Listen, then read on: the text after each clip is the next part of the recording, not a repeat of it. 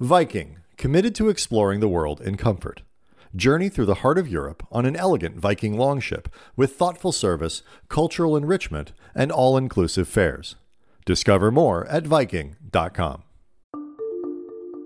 I think we're starting to get some credit for the fact that we have the number one free ad supported streaming television service in the United States, and it is growing very quickly and it is expanding internationally. Welcome to the Barron's Streetwise podcast. I'm Jack Hough.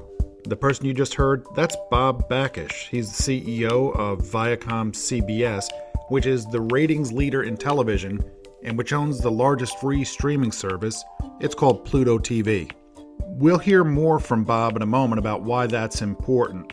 Demand for streaming is soaring during the shutdown, but advertising is slumping, and sports are on hold.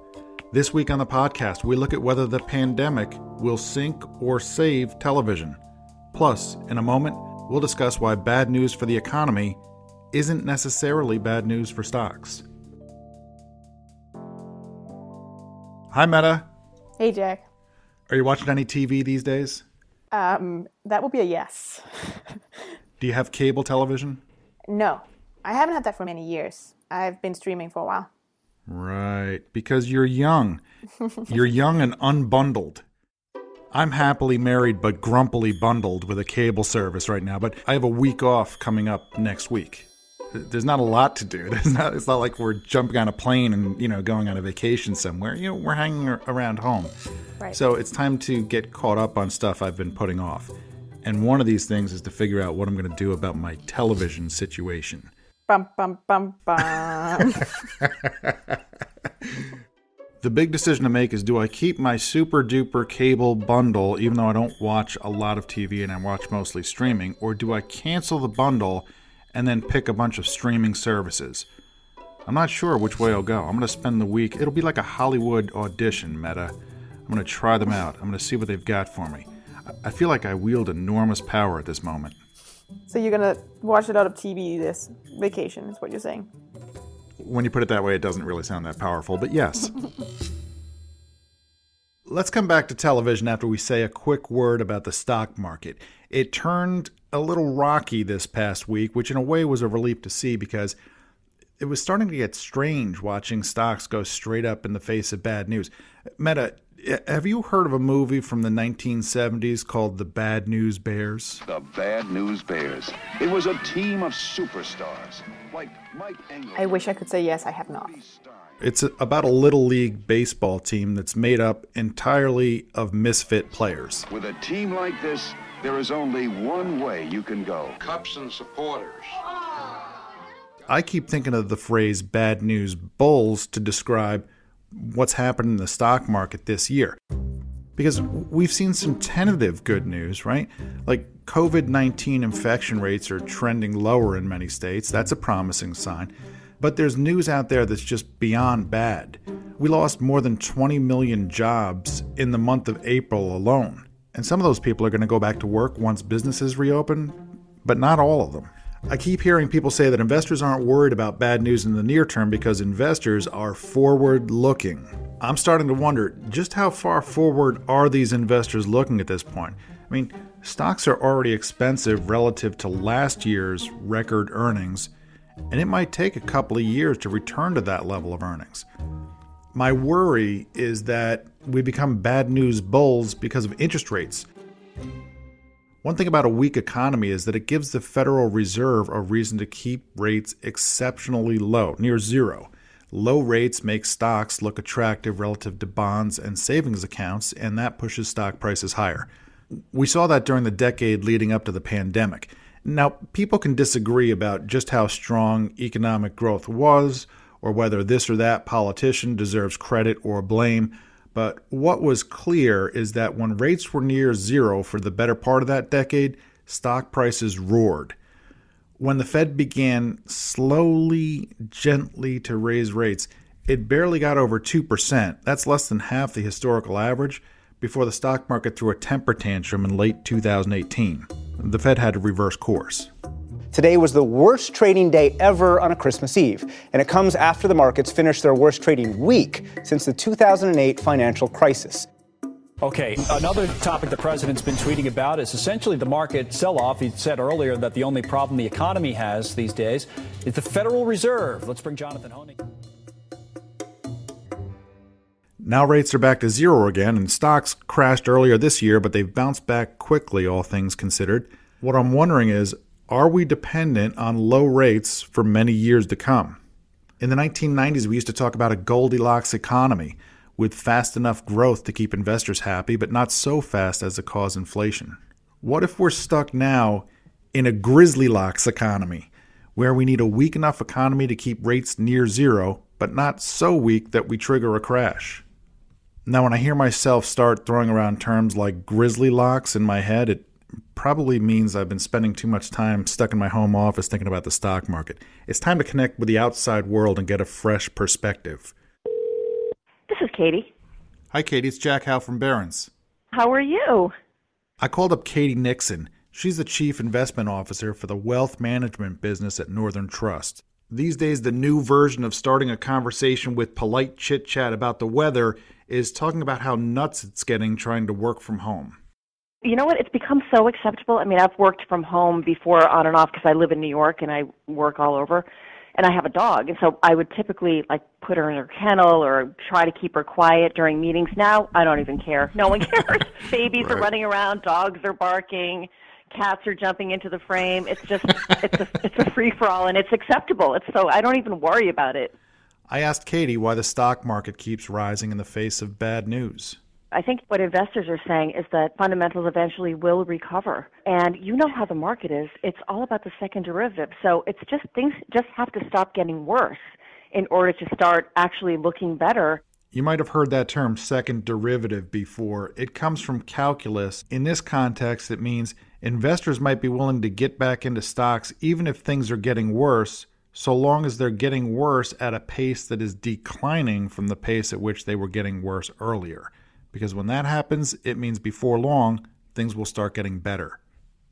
I asked Katie whether investors should be worried that stocks seem to have gotten expensive relative to earnings. It does mean that future returns off very high starting points are going to be lower. It doesn't mean negative, and it doesn't mean we're going into a bear market, but it just means that investors are going to have to temper their expectations a bit here in terms of future returns because we are, you know, pricing in a recovery. And, you know, when you start at 20 times forward earnings, you don't have a lot of room to go.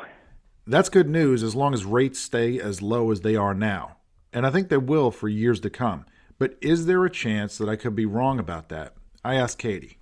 Our base case is that we will be at zero for the foreseeable future, but I will tell you that there is a scenario under which we could see higher rates, and that's if we see inflation. That's important. One reason the Fed has been able to keep interest rates so low is that there has been very little inflation for decades, and there are a variety of causes. Globalization has kept a lid on consumer prices. Technology, especially the Amazon effect, might have played a role in holding down prices too. Low birth rates in the rich world mean populations are aging, which can have a dampening effect on growth. And we've had two traumatic economic events the Great Recession and the current pandemic. All of that means inflation isn't likely to return soon. Over the past two months, we've had deflation. But Katie's point is that with so many trillions of dollars being spent on stimulus around the world, investors can't be sure that we'll have two more decades of low inflation, or even one more decade. Higher inflation would likely mean higher interest rates, and that could one day bring stock valuations lower. None of this changes what we've been saying here in recent weeks. Stick with stocks and stay diversified. With luck, our bad news bull run will see us through until good news returns. Meta, I know you could give me a long list of things that are available to watch on Netflix. What can you watch on any of the channels available through Viacom CBS? I'm asking you because you're a certified young person. This is market research. I don't know. Hmm. All right, well, how about a late night show with a guy called Stephen Colbert? You know him? Oh yeah, I know that one. Okay, that's on the CBS network. How about a show called NCIS? It's like a crime type of show. People aren't just numbers on a bottom line, they have names. Turn that off. No. Yeah, yeah, yeah. I know that well. Okay. And then there's 60 Minutes, the news program. Yeah, I know that too. So those are CBS shows, but they're cable channels too. You've heard of SpongeBob SquarePants, right? Mm-hmm. He's the most famous of the SquarePants, and he's on Nickelodeon. Now, I'm fascinated by the contrast on Wall Street between Netflix and the newly merged Viacom CBS because it shows just how much investors are in love with streaming television and want no part of traditional television. Netflix has obviously been wildly successful gaining subscribers. It's expected to bring in close to $25 billion in revenue this year. But Viacom CBS is expected to bring in a little bit more, about $26 billion. It makes money selling advertising. It's not a great year for advertising right now, but CBS has been the most watched TV network in America for 12 straight years. The company also has a big cable audience with networks like Nickelodeon, Comedy Central, and MTV.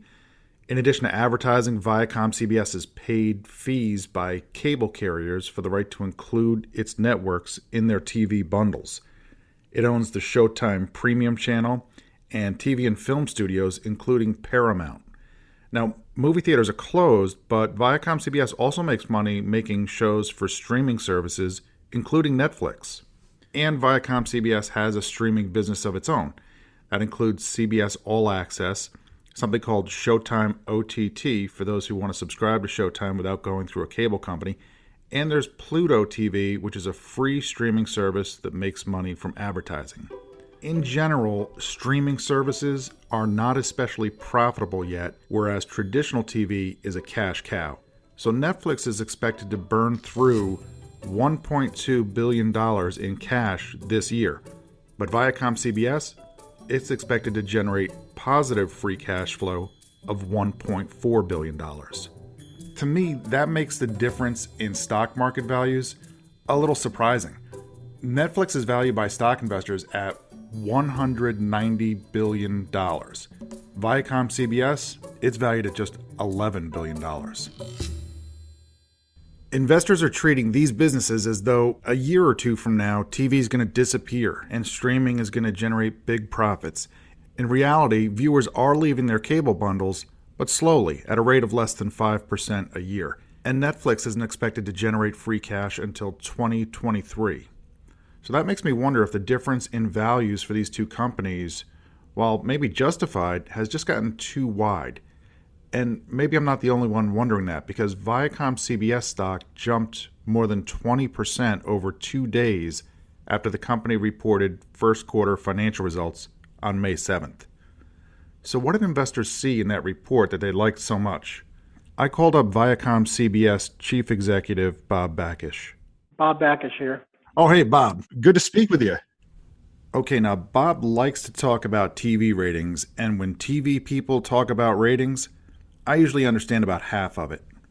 We have the number one portfolio in the country, number one in all key day parts, five of the six top comedies, top two dramas, number one news show, number one late night show. We also maintain leadership on the cable side, where we have the number one rated portfolio in total day, and nearly half of the top 30 on 18 to 34s nine of 10 in kids. So that's good. Half the top 30 on 18 to 34s. That sounds like something I hear people say when they're ordering lotto tickets. But like Bob says, it's good. A lot of people are watching his TV shows. That can't be what moved the stock, though, because remember, investors just don't care about television right now. All they want to know about is streaming. And Bob also mentioned streaming. We had our strongest streaming quarter ever. And, you know, that was on track before COVID hit. And we've seen, if anything, increased momentum in the last, say, six to eight weeks. The company's number of paid streaming subscribers hit 13.5 million. That's up 50% from a year earlier. So it's fast growth, although 13.5 million is small relative to Netflix's 182 million subscribers or Disney's more than 90 million subscribers across Disney Plus, Hulu, and ESPN Plus.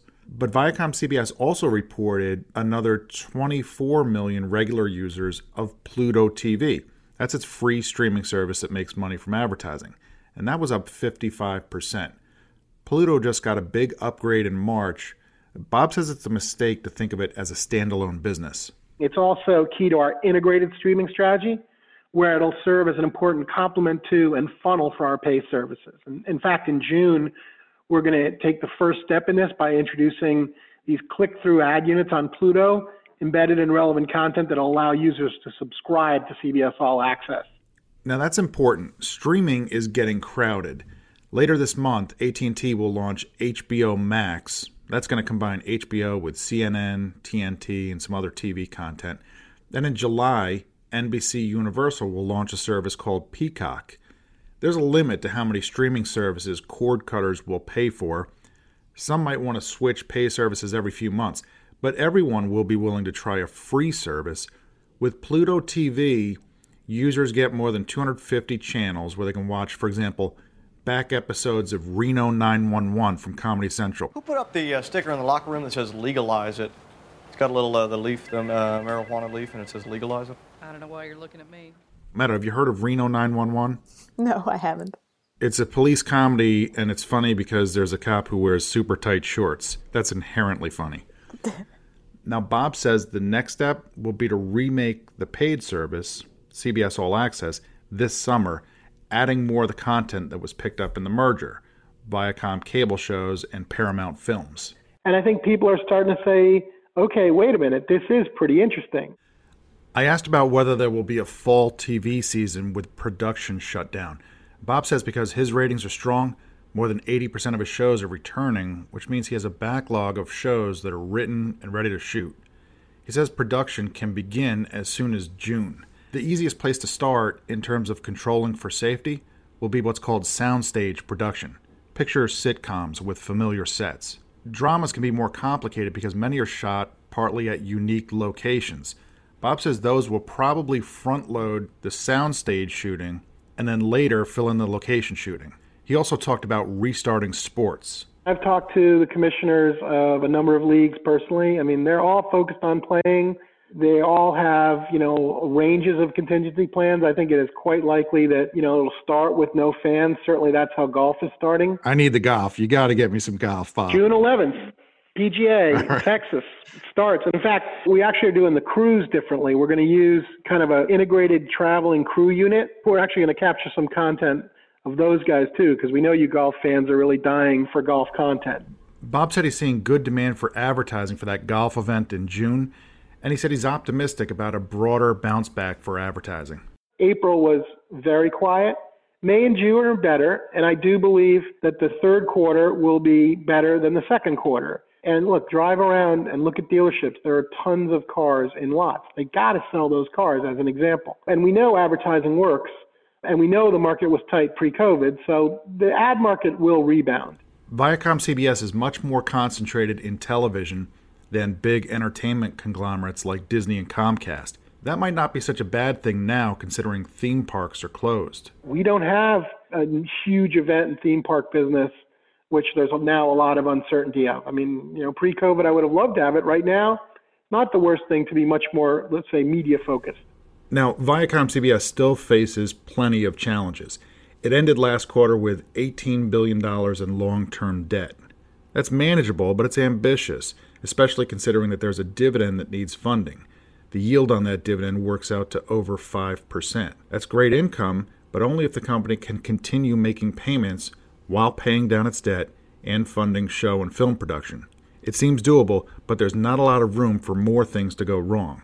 Cost savings and asset sales from the merger will help. One of those assets is CBS's old headquarters, a Manhattan building that could be worth more than a billion dollars. But right now, a lot of Manhattan offices are empty, and the sale is on hold. All that said, the shutdown seems to have given Viacom CBS a boost in streaming. And as we've seen, stock investors seem to care far more about streaming than traditional television. It'll be interesting to see if Bob can sustain his streaming growth in the quarters ahead. You know, people said it's a show me story. Well, we're starting to show them, and we're just getting going, and there's a tremendous amount of value to create here. Thank you for listening.